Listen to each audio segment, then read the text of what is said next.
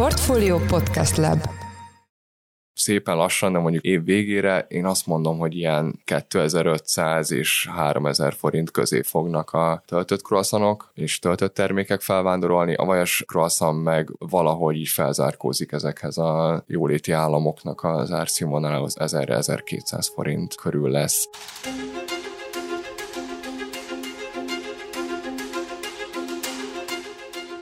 Sziasztok! Ez a Portfolio szerdánként jelentkező heti podcastje, én gombkötő Emma vagyok, a Portfolio Podcast Lab szerkesztője és a műsor házigazdáját, Orosz Mártont helyettesítem. Mai vendégünk Dormán Péter, a Freya The Croissant Story társalapítója, akivel nem csak a Croissant Storyról, hanem azokról a nehézségekről is beszélgetni fogunk, amelyekkel egy speciális termékkel kereskedő kisvállalkozásnak szembe kell néznie a jelenlegi gazdasági helyzetben. A műsorban egyebek mellett szó lesz a francia és a dán konyháról, arról, hogy Péterék miért kezdtek el saját lisztet készíteni, a megemelkedett rezsijárakról, illetve hogy miért pont Kanadában nyílt meg az első külföldi Freya üzlet. Szia Peti, üdvözöllek a műsorban. Köszönöm a meghívást, sziasztok! Ha croissant, akkor először mindenkinek Franciaország jut az eszébe, de te Dániába mentél, hogy megtanulj mindent a tökéletes croissantról. Miért a skandináv országot választottad, és mit sajátítottál el ott? Kicsit, hogyha távolabbról indulunk, és az egész gasztronómiát nézzük, akkor is talán ez a két nagy főcsoportot tapasztalhatjuk. A francia konyhát,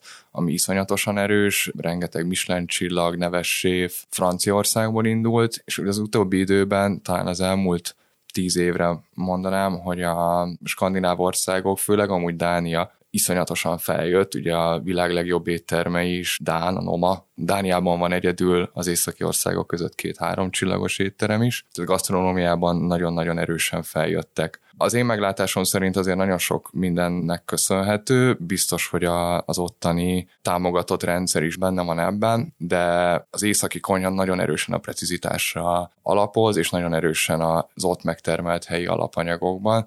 Ez földrajzilag is elkerülhetetlen, mert nem sok minden terem meg a skandináv félszigeten, ezért kénytelenek azért abból főzni, amiük van. Ellenben a francia konyha, nagyon jó földrajzi elhelyezkedésük van, nagyon sok mindenhez hozzájutnak, ami mondjuk, hogy ilyen standard a konyhák világában, és ugyanígy a pékségeknél is azért ott terem búza, van lisztjük, normandiai vajuk, ami azért a mi termékünkben a croissantnak az alapvető pontja, hogy jó minőségű vajjal dolgozzunk. Ezen túl a pékségek világában a francia tradíció, ugye bagettet esznek és croissant, ez mindenkinek megvan a fejébe, Franciaországban rengeteget kell ezekből a termékekből előállítani, pont azért, mert a kultúrájuknak a része, hogy minden reggel péksüteményt esznek, kávét isznak. Így szerintem azért egy picit nehezebb minőség központúvá válni, hogy ilyen nagy mennyiségeket kell gyártani. Ezért a receptjük is egy picit azért elment ebbe az irányba, hogy egy könnyen elkészíthető dolgot nagy mennyiségben könnyen el tudják készíteni. Ellenben azért az északi országokban nem élnek annyian, nem kell ilyen mennyiségben előállítani ezeket a dolgokat,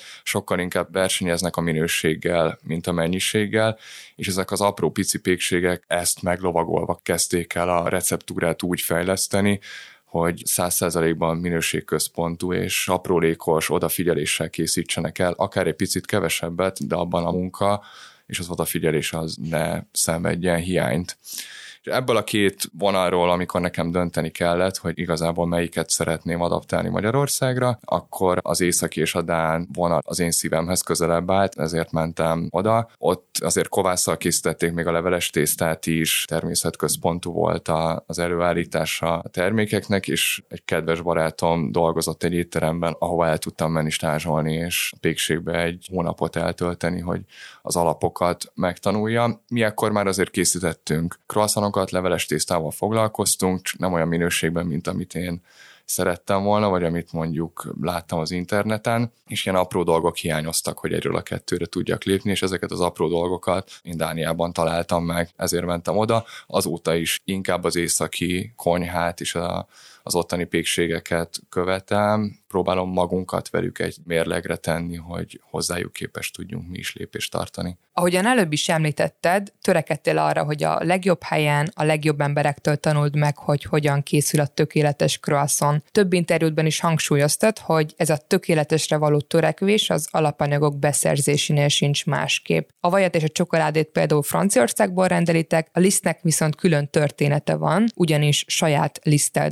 dolgoztok. Mitől más ez a liszt? Nekem is nehéz ezekben a, a kérdésekben a fejemben rendet tenni, mivel hogy én is szeretném minél inkább lokális alapanyagokból előállítani a terméket.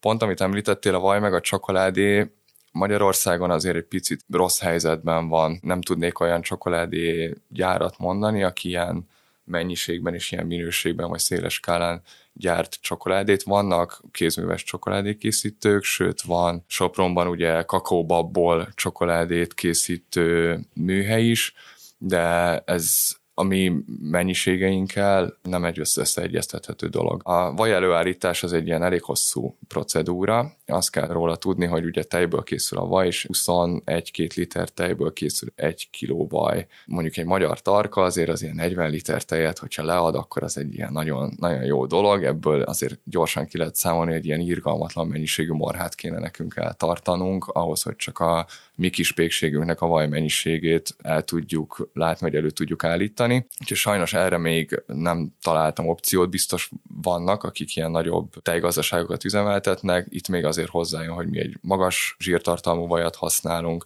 aminek fizikai tulajdonságai, ez a kenhetőség, vagy a milyen hőmérsékleten olvad föl, milyen hőmérsékleten kezd el törni inkább, ezeknek meg kell felelni. És ezért nyúltunk inkább ebben a két esetben a külföldi alapanyagokhoz. Ott tudják előállítani a legjobb minőségben. Ezzel azért magunkat is egy elég erős hátrányba küldtük az import miatt. Számszerűsíteni tudod, hogy egy hét alatt mennyi vajat használtok fel? Hát ilyen 150 és 200 kiló között. Ez volt szerintem azért 200 kiló fölött is, amikor még a, a B2B részlegünk működött, most már az nincsen, így most már csak a két saját üzletünket, de ez körülbelül 150-200 kiló vaj, ez, ez azért nagyon sok. És akkor ehhez még hozzájön úgy a tejszín is, ami szintén egy olyan 100 liter hetente, amit elhasználunk, és szintén egy olyan alapanyag, amit Franciaországban sokkal könnyebben és jobb minőségben tudnak előállítani, mint Magyarországon. És akkor a harmadik fő alapanyag, az pedig ugye a, a liszt, amivel Magyarország például egy nagyon szerencsés helyzetben van, nagyon jó minőségű gabonát tudnak előállítani belföldön. Jó része ennek a gabonának azonnal kivándorol az országból. Jelenleg szerintem a felfutó ilyen pizzériás közegben ott van szükség a jó minőségű lisztre, ezt amennyire én látom itt Budapesten, a legtöbben megveszik Olaszországból. Jó nagy százalékban mernék rá fogadni, hogy az magyar gabona, amit leörölnek Olaszországban, és utána visszaküldik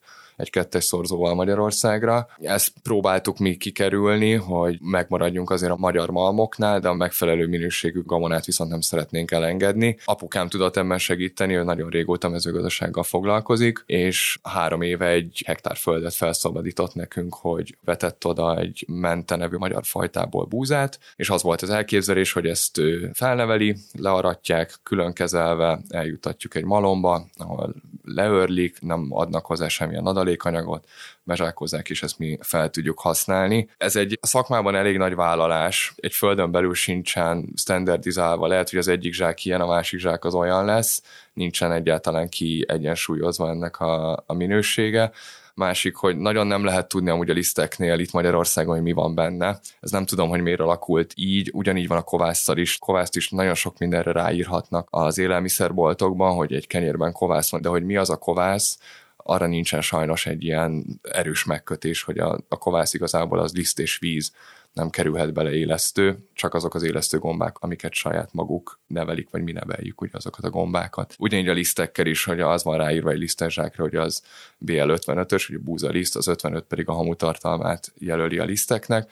Ez nagyon sok minden lehet, hogy amellé még aszkorbinsavat, vagy forsavat, vagy plusz glutént raknak, vagy bármilyen minőségjavító dolgot, ezt nem szükséges feltüntetni, az akkor is liszt lesz, nem lesz helyette fehér porszerű készítmény, az akkor is liszt van ráírva. Én nem tudtam, hogy mekkora fejest ugrunk azzal, hogy teljesen mondjuk, hogy egy ilyen ősi módszerrel, hogy le van őrölve a gabona, és az azonnal fel van használva a croissantba, ez mit fog eredményezni, de az első próbák azok nagyon biztatóak voltak. Szépen növeltük a területet egyről 5 hektárra, 5-ről pedig 30 hektárra, és jelenleg is a, a saját lisztünket használjuk. Ez azért annak a problémának a kiküszöbölésére is volt, hogy a malmok itthon, mivel hogy árérzékeny a piac, valószínűleg megpróbálnak alacsonyabb árakat tartani, azóta, mióta mi ezt elkezdtük, amúgy egy-két minőségközpontú malom is létesült, amikről tudok. A malmoknak egy jó része kövönőről, ezek a kézműves kisebb malmok kövönőrölnek, és ők nem tudnak nekünk finom liszten gyártani, ők csak kenyérlisztig tudnak ezt szemcseméretben lemenni. Tehát nagy malommal kell a mi lisztünket leőröltetni,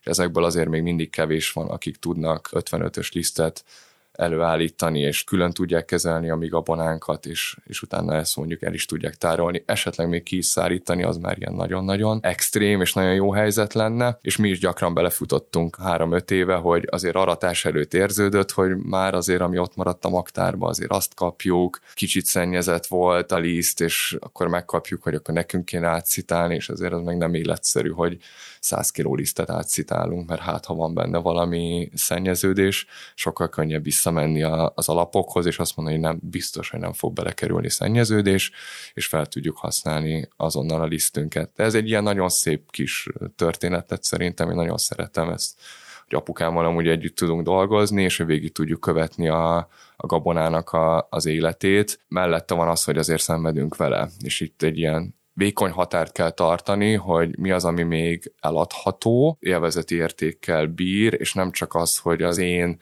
szememben ez egy ilyen jó feladat, amit meg tudok oldani, de mondjuk romlik a minősége a terméknek egy laikus számára, mert nem fogjuk tudni mindenkinek átadni ezt az egész komplex gondolkodásmódot, hogy igen, lehet, hogy picit kisebb, laposabb, nem olyan fényes vagy pufi a croissant, de amúgy saját lisztből csináljuk, tehát ezt, ezt szeretném mindig is elkerülni. Ugyanígy a kovásszal való dolgozás is egy olyan dolog, amit nagyon sokan élesztőmentesen egy kenyeret meg tudnak sütni, kovásszal, de szerintem ez fontos, hogy, hogy az élvezeti értéke az inkább nőjön, de semmiképpen se szenvedjen csorbát azért, mert szakmailag én egy nagyobbat vállalok, hogy, hogy most nem használok bele élesztőt, és lassabban keresztem meg a terméket. Ez ugyanígy a croissantnál is így van, hogy eladhatónak kell maradni a terméknek, és ez egy szép dolog, hogyha még ilyen történetekkel meg tudjuk spékelni a, az előított terméknek a az útját. Most, hogy már majdnem mindent megtudtunk az alapanyagaitokról, térjünk át az üzleteitek működésére. Mi a Freja üzleti modellje, milyen termékeitek vannak, és hol értékesítitek őket? Jelenleg két üzletünk van Budapesten, az egyik a budai oldalon a második kerületben, és egy üzletünk a hetedik kerületben. Az üzleti modell, hogy mi abszolút minőségközpontú működésben hiszünk, minden a, a terméknek a minősége alá van rendelve. Nem kötünk kompromisszumokat a, az alapanyagoknak a beszerzésében, árában, hanem létrehozzuk a számunkra legjobb minőségű dolgokat, és utána pedig ezt tesszük ki a polcra, és bízunk benne, hogy erre van igény, ha csak ilyen nem mindennapi, de mondjuk azért egy ilyen heti luxusnak, mert sajnos, nem sajnos, az mi termékeink manapság azért luxusnak számítanak. A mi fejlődésünk az, én szeretném még inkább a standardizáció felé vinni, hogy ezek az apróbb kilengések, amik azért a mi gyártásunkban vannak, ezeket leszűkíteni és előbb-utóbb azért megszüntetni. Tehát, hogyha valaki a 40 fokos hőségbe jön hozzánk vásárolni, vagy valaki például egy számunkra optimális 16 fokban, az is ugyanazt a kinézetre és ízben is ugyanazt a terméket kapja. Ez inkább ilyen gyártástechnológiai fejlesztés, meg gépesítésnek is a kérdése, meg nyilván a munkaerőnek a, a fejlesztése is. Nálunk jóformán nem dolgozik végzett pék vagy cukrász, tehát mindenki, aki nálunk az előállításban részt vesz, ő, őt mi tanítottuk meg, hogy hogyan kell croissant készíteni, és így aztán a további fejlesztésük is a mi kezünkben van. A termékportfóliónk 99%-ban leveles tésztával foglalkozunk, ami konyhánk is a leveles tésztára van kialakítva. Néha-néha húsvétkor azért briós tészták megjelennek, volt, amikor azért csabatát is készítettünk kovásszal, de a, a gerincét a, a boltoknak az mindig is a, a leveles tészta lesz. Tíz terméket árulunk egy időben, ugye mi évente négyszer szoktuk portfóliónkat cserélni. A szezonalitás lekövetése miatt is van. Talán ezt az évi négy cserét így a piac is le tudja követni, hogy ne fussunk bele abba, hogy valaki egy pár hétig nézegeti hogy milyen jó dolgot árulunk, de mire eljutna hozzánk, akkor már nincs. Próbáljuk a külföldi trendeket úgy lekövetni, hogy egyáltalán ne, ne lehessen megkülönböztetni azt, hogy most mi Budapesten a hetedik kerületben vagyunk, vagy éppen Párizsban, vagy Lyonban, vagy éppen Kopenhágában. Az emberek, akik esetleg onnan jönnek, vagy, vagy, vagy oda is mennek, akkor szerintem egy jó érzés azt látni, hogy ja, hát ilyen amúgy van Budapesten is, és én oda járok reggelizni. És vannak, vagy egyáltalán elkészíthetőek olyan változatok, amelyeket ételérzékenyek is fogyaszthatnak úgy, hogy az ízélmény változatlan marad? Gondolok itt például a gluténérzékenyekre. Mi nem készítünk semmi ilyesmit, mi a tradicionális módszerben hiszünk. Kezdjük a gluténérzékenyekkel, ami manapság amúgy elég sokakat érintő probléma. Benne van a, a pakliban, hogy ez a gyors gyártás és gyors kelesztésű termékeknek a fogyasztása mostani generációt már intoleránsá tette a, a gluténra. Ennyit tudunk tenni a, az ügy érdekében, hogy úgy három nap, mire nálunk elkészül egy croissant. Ennek a három napnak 80%-a az tészta pihentetés, amikor a baktériumok és a gombák bontják az emberi szervezet helyett a glutént, hogy a végeredményben, ami, ami kikerül a, a pultra, az egy nagyon-nagyon kis glutén tartalmú termék legyen. Ezt a mi üzletünkben sokan gluténérzékenységgel fogyasztják. Én nem mondhatom, hogy, hogy ez gluténmentes, lehet, hogy érdemes kipróbálni, vagy ha nekem ilyen problémám lenne, hogy gluténérzékeny vagyok, akkor biztos, hogy elkezdenék olyan pékségekbe járni, akik hosszú érleléssel és kovásszal dolgoznak, hogy az én intoleranciám ezt esetleg bírja vagy nem bírja. Akinek nem bírja, ugye akkor ott az alternatív lisztek világába kell elmélyülni. A termékekről átkanyarodva a kisvállalkozások működésére úgy tűnik, hogy pont a hozzátok hasonló kisvállalkozások vannak, vagy lesznek a legnehezebb helyzetben a megváltozott gazdasági körülmények között, ugyanis speciális terméket állítotok elő egy szűk réteg számára, ami ráadásul nagyon messze van az alapvető élelmiszer kategóriájától. Nem tartotok attól, hogy visszaesik a fogyasztás, ha át kell hárítanotok a megugró költséget a vásárlókra? Itt most gondolok az energiaár, alapanyagárak megemelkedésére, vagy éppen a munkaerőhiányra. Jelenleg úgy látom, hogy nagyon sötétben tapogatózik mindenki a vendéglátásban. Jelenleg iszonyatosan piasztorzító az energiaáraknak az emelkedése. Most azért már lehet hallani, hogy be kell zárni a kisebb pékségeknek, sőt vannak nagyobb pékségek is, akiknek be kell zárnia, pusztán csak azért, mert éppen nekik most járt le a a szolgáltatóval a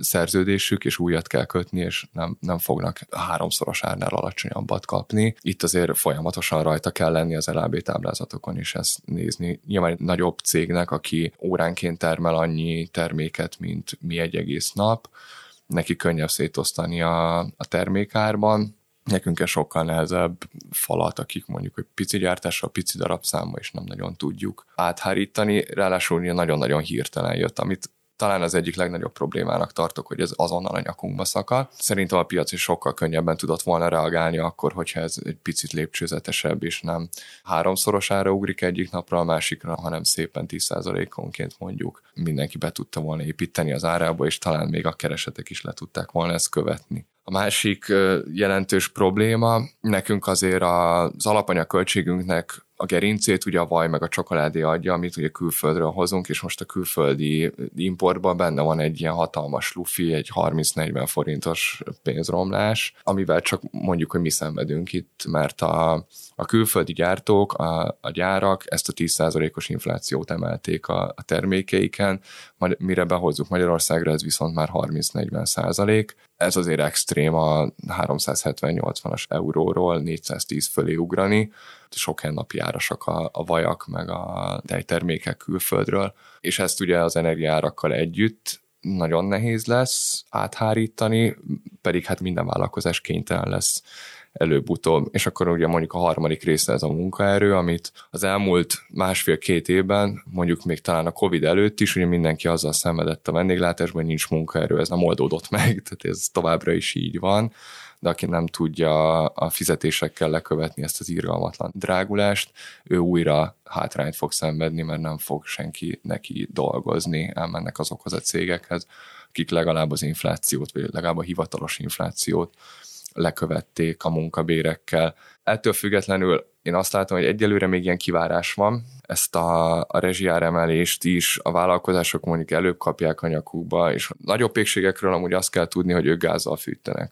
Tehát mi még azért picik vagyunk, mi még kapunk elég áramot, de egy ilyen 4-5-6 nagyobb kemencét nincs az az átmérő kábel, ami ellát villamos energiával, úgyhogy ők gázzal fűtenek. Ott azért sokkal nagyobb az áremelkedés mértéke. Gyanítom, hogy azért ők is ilyen év végéig esetleg jövő év közepéig lehet szerződésük, és utána ugrik a majom a vízbe. Nagyon nehéz ezt előre, előre megmondani, hogy kit hogyan, vagy a kisebbek, vagy a nagyobbak fognak jobban járni, mi az a réteg, akinek átmegy ez az áremelkedés, és elfogadja. Én azt látom, hogy azért a mi termékeinkre egyelőre van kereslet, ha csak hetente egyszer, de nem tudnak lemondani az emberek erről a, az élvezetről, hogy a Frejában reggelizzenek, de ha nem is ilyen 50%-ot, egy ilyen 30% bezárást én is jóslok. Főleg a nemrég nyitottak ilyen egy személyes kispékségek, akik mondjuk 100-150 kenyeret gyártottak naponta, ők ők vannak talán a legrosszabb helyzetben. Én úgy gondolom, hogy erre a szektorra, a vendéglátó szektorra, az amúgy is bőven-bőven problémás szektorra, ez azért tényleg így egy picit sok, mert hogy lett volna alapvető probléma, amit meg kellett volna oldani a vendéglátással ebben az országban, és ezt nem megoldottuk, hanem inkább hozzáraktunk még egy jó nagy adaggal, amit picit most tényleg irában vállalkozókra, vagy vendéglátós vállalkozókra van ilyen nagyon erős ilyen közgazdás szerep traktálva, hogy állandóan híreket olvassanak, és számolgassanak, hogy, hogy hogy lehet, és hetente nem lehet árat emelni. Lehet, hogy két lépcsőben elfogadják az áremelést, de egy lépcsőben meg sokkolja őket, és soha többet nem fognak hozzánk jönni vásárolni. Szóval bízom benne, hogy valahogy ezt is át tudjuk vészelni, ahogy a koronavírus első kettő-három hullámát, amikor meg jóformán nyitva se lehettünk. Ez számokban mit jelent? Mennyivel emelkedtek a költségeitek az idei évben, és ezt hogyan tudtátok kigazdálkodni? Az alapanyag költségeink az itt az import termékekről az 50 százalék jó formán, és ha ebben benne vannak azért ilyen speciális csokoládék, meg a vaj is, azért ez az infláció nem most kezdődött. Tehát a, a vajárnak voltak már, amúgy még a koronavírus előtt is ilyen igen erős kilengései, volt itt a francia sztrájktól elkezdve a nem tudom mindenig, de az egy elég ilyen érzékeny dolog volt a vajár mindig is, de most már tartósan magasan van, és talán volt, amikor egy kiló vajat ilyen 3000 forint körül is lehetett venni, most azért beleszaladunk az ilyen 6000 fölötti vajakba is, ez még mondjuk a top minőség a 6000, de szerintem 4000 forint alatt már nem lehet vajat kapni, ami péksütemény készítésre alkalmas. Tehát az import alapanyagok az ilyen 50%-ra mondanám, hogy annyival biztosan nőttek. A belföldről szerzett alapanyagok azok ilyen 30%, és itt picit azért a piacot is hibáztatom, mert volt ugye a háború kitörésekor volt egy ilyen irgalmatlan nagy pánik, hogy itt olyan áruhiány lesz, hogy az valami hihetetlen, és felmentek az árak árak, az árak, ha felmennek, azok sose mennek vissza. Tehát azóta már megnyugodott a piac, meg Ukrajnából is jön gabona, de így nem tudom, hogy vérszemet kapott a, a gazdaság, és nem ennek egyszer az árak. Beérkezik a búza Ukrajnából, csak ugye mi nem vihetjük ki, mert exportilalom van most Magyarországon, és mégsem vándorolnak lejjebb az árak. A többi termékre, amit mi használunk, ilyen 30%-ot mondanék. Tehát az élelmiszer árak azok kiugróak, a zöldségek, meg a tejtermékek, plusz ugye a szállítás, de már nem egy cég van, aki szállítási díjat számol fel, egy millió forintos szállítási és szállítási díjat kell fizetni, hogy kihozzák, de ez a logisztikában még szerintem fog problémát okozni, hogy ezzel nem nagyon lehet mit kezdeni ezekkel a költségekkel. Ja, mondjuk, hogy ez ilyen elenyésző. Még arról nem beszéltük, azért egy B2B-re épülő pékség, akinek két autót kell mondjuk üzemeltetnie, és az egyik pillanatban még 480, utána pedig 860 az üzemanyagára, és ezt nagyobb partnereknek vagy kisebb kávézóknak is hogy lehet ezt tovább hárítani, úgy, hogy nem mondják vissza, vagy ne menjenek át a szomszédba, és akkor inkább megveszik ott az alacsonyabb minőségű pékárút. Ez azért nehéz, de részben mi, mi azért is hagytuk abba ezt a B2B üzletágat, mert iszonyatosan kiszámíthatatlan, tehát az import az 50, a belföldi mondjuk 30 hát az áramról, villamos energiáról nagyon szűk réteg tudott benne maradni a rezsicsökkentett áramba, ilyen, tényleg ilyen egy-két személyes mikrovállalkozások, esetleg még pékséget is bele lehetett tuszkolni, de ezt kétlem vállalkozások már nagyon régóta nem kapják, tehát ez nem most törölték el. Tehát a piac mondjuk a nagy többségében ilyen 60 forint körül vette a, a villanyt, ilyen egyetemes szolgáltatás keretében, mondjuk egy éves szerződéssel. Most akiknek lejár, ugye ők már kapják ezeket a 180 forintos kilovattórás árakat, ami hát azért húzós. Nincs annyi rublika sárga csekkel, hogy kifizessük a villanyszámlát, és plusz ugye még akkor a gázról nem is beszéltünk, ami ami még nagyobbat, még nagyobbat ugrott. Úgyhogy ez, ez a villanyszolgáltatás is egy ilyen nagyon mostoha kérdés szerintem Magyarországon, amikor mi nyitottuk a Freját, meg egy üzlethelyiséget keres amúgy egy kezdő vállalkozás, és pékséget szeretne nyitni, ez a villanykérdés ilyen kardinális. Mennyi villany van, mert egyszerűen régiek a házak, nincsenek, nincsenek felújítva, és hogyha nem tud a szolgáltató megfelelő mennyiségű villamos energiát biztosítani, az, az megint egy ilyen óriási költség egy, egy beruházásban, hogy teljes villanyhálózat fejlesztés. Ha valós piaci ár fog beütni, mondjuk januártól, plusz egy fűtési szezonban, ami most azt hiszem ilyen 250-280 forint között van, az már szerintem a kigazdálkodhatatlan kategória. Tehát akkor szerintem roló, roló le lesz a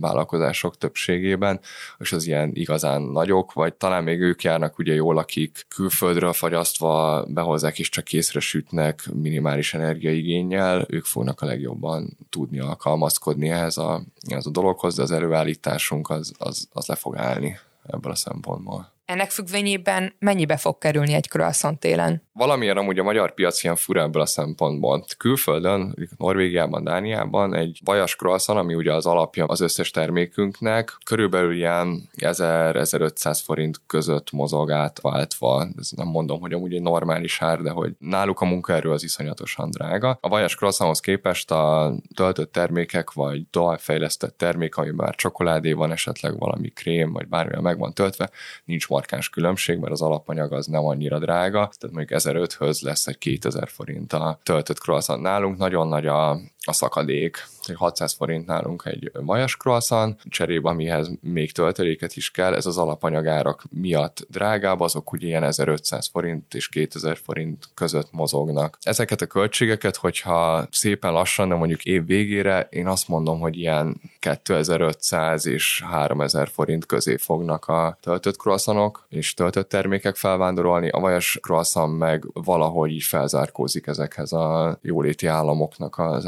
árszínvonalához, ilyen 1000 1200 forint körül lesz. És itt, itt, itt meg csak ilyen izgulás mehet, hogy a munkabérek ezt lekövessék, mert hogy nyilván attól még, hogy mi megemeljük a munkabéreket, hogy a mi dolgozóink megengedhessék maguknak azt a terméket, amit előállítanak, ez nem azt jelenti, hogy a piac is elfelé fog mozogni, hogy a bevásárlásnak a megemelkedett költségét a munkabérben vissza fogják adni. És akkor mit gondolsz, eljöhet ez a pont, hogy a minőségen spóroljatok pont azért, hogy még megfizethető áron tudjátok adni a termékeiteket? Nem, a minőségen biztos, hogy nem fogunk, sőt biztos, hogy benne, hogy az alapanyagokban sem. Esetleg, hogyha bármi változást így el tudok képzelni, az a piac felé fordulás lehet, hogy nem lesz igény ennyire prémium kategóriára, ami nekünk a felső kategória. Itt szeretnek azért kiemelni az emberek, hogy egy bizonyos termék mennyire drága. Lehet, hogy azt kivesszük, és úgy kötjük meg a saját kezünket, hogy lesznek olyan alapanyagok, amihez viszont már nem nyúlunk, de hogy az alap tésztában, tehát a vajban, meg a csokoládéknak a beszerzésében ebben biztos, hogy nem fogunk kompromisszumot kötni, akkor egyszerűen már nem, nem az lenne a cég, mint aminek indult, akik viszont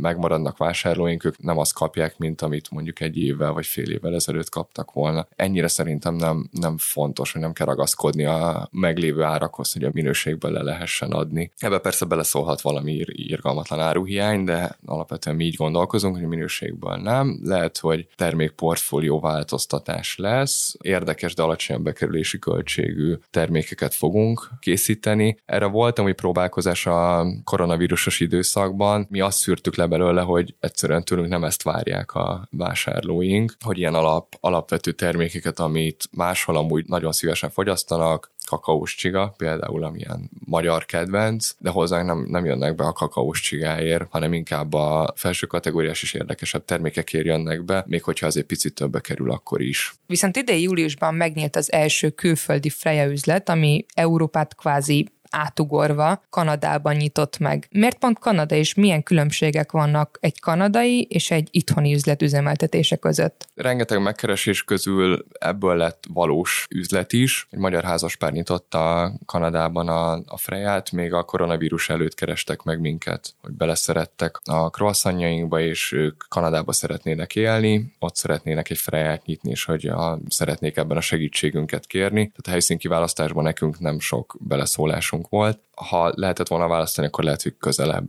de közelebb, közelebb tervezzük az első külföldi üzletünket. Lényegesen nagy különbség van a kanadai Freja és mondjuk a budapesti között olyan problémákkal találkoztunk, ami innen nézve mondjuk elképzelhetetlen lenne. Én is úgy, úgy voltam vele, hogy attól még, hogy a bolygó másik oldalán van, azért nagy cégekkel dolgozunk együtt, biztos, hogy meg fogják tudni oldani ezeket az alapanyag kérdéseket, és hát nem így lett nehézkes egy konyhát is felépíteni például Kanadában. Mi a, ráadásul a túloldalon voltunk, tehát a nyugati parton, ahol a kontinens és a sziget között nincs híd, tehát mindent kompal kell oda juttatni. Hát nem is picit elszigetelt a világtól, és így kellett nekik ott megoldani a, a konyhaépítésben, hogy olyan gépeket használjanak, amit mi is használunk, és olyan alapanyagokat szerezzenek be, amiket mi is használunk, és elvárunk, hogy az a minőség létrejöjjön Kanadában is, mint ami Magyarországon. Itt a, a vajra kitérve, Kanadában nem lehet európai vajat kapni, nagyon sokan helyi vajat használnak, ami alkalmatlan a croissant készítéshez, úgyhogy Új-Zélandról kellett vajat szerezni, és ott is azt hiszem, ha jól tudom, akkor kvóta van, tehát hogy lehet, hogy december közepén, karácsony előtt el fog fogyni az országnak a kvótája, és akkor megint valami újra tervezés lesz. A szigeten, meg azokban az államokban, amik a nyugati részen vannak, azért az áruhiány egy ilyen nagyon-nagyon komoly probléma, és ők valamiért nem azt az utat választották, mint a skandináv országok, hogy megpróbálják a saját előállításukat erre a szintre felhozni, hogy ilyen magas minőségű cukrászatok vagy pékségek jöjjenek létre, hanem így szenvednek folyamatosan. Például egy csokoládét áthozni Európából, és nincsen ott raktárkészleten, az 6 hét. Azt gondolom, az alatt az idő alatt már megtanul az ember csokoládét készíteni otthon.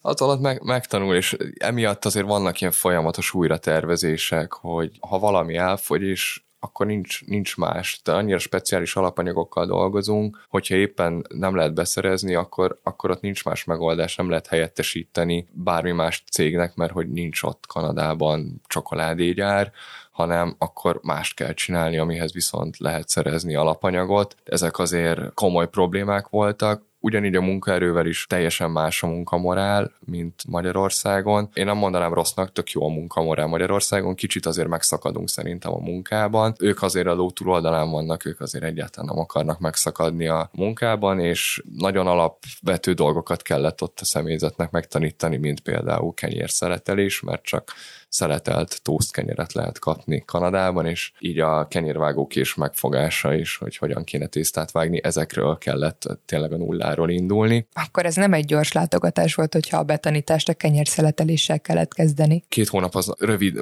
lehetett volna még ott azért velük foglalkozni, hogy tökéletesítsük a, a dolgokat, de működőképes vállalkozás, és ez a része viszont nincs, ami nálunk, ez a fogyasztás hiánya, ez viszont ott nincs. Nagyon bele van nevelve az emberekbe, hogy fogyasztani kell, hogy működjön a gazdaság, gazdaság, és van is miből, elég jól keresnek, és mondjuk a szigeten nem is nagyon tudod elkölteni a pénzedet. Mai napig ugye supervizolni kell a, azt a vállalkozást. Kanadában elég agresszív terjeszkedési terv van, hogy nagyobb városokba is nyissanak, igény is van rá. Azon a részen szerintem a, ugye a keleti part Toronto, Tava, ők, ők azért egy picit közelebb vannak az európai kultúrához, talán jobb helyzetben is vannak, azért Kanadának a jó része inkább azon a részen van. Így aztán mondjuk, hogy üres a piac a nyugati parton, meglátjuk, hogy, hogy mi fog kisülni belőle. Hogyha forintra átváltjuk, akkor mennyibe kerül odakint egy croissant? Említetted ugye, hogy az itthoni üzletetekben a vajas 600 forint, a töltöttek ára eltérő, de átlagosan 1500 forintba kerül egy darab. Hát azért a kanadai dollár is megszaladt. Tehát amikor mi kimentünk, talán ilyen 290 forint körül volt, most meg 320. Nagyjából a vajas croissantnak az ára ez a nyugat-európai 1000-2500 forint, töltött croissantok viszont ez a 3 és 4000 forint között van. Most azt kell mondanom, úgy, hogy ott ez problémamentesen a kifizethető kategória. Nyilván ott is van az a réteg, aki ez nem neki lett kitalálva, de sokkal szélesebb az a réteg, aki ezt minden nap akár meg tudja magának engedni, és bemegy croissanozni akár 4 ezer forintért is. A korábban említett nehézségeket figyelembe véve, hogyan tud vagy mer tervezni, bővítésben gondolkozni egy kis vállalkozó a mai Magyarországon?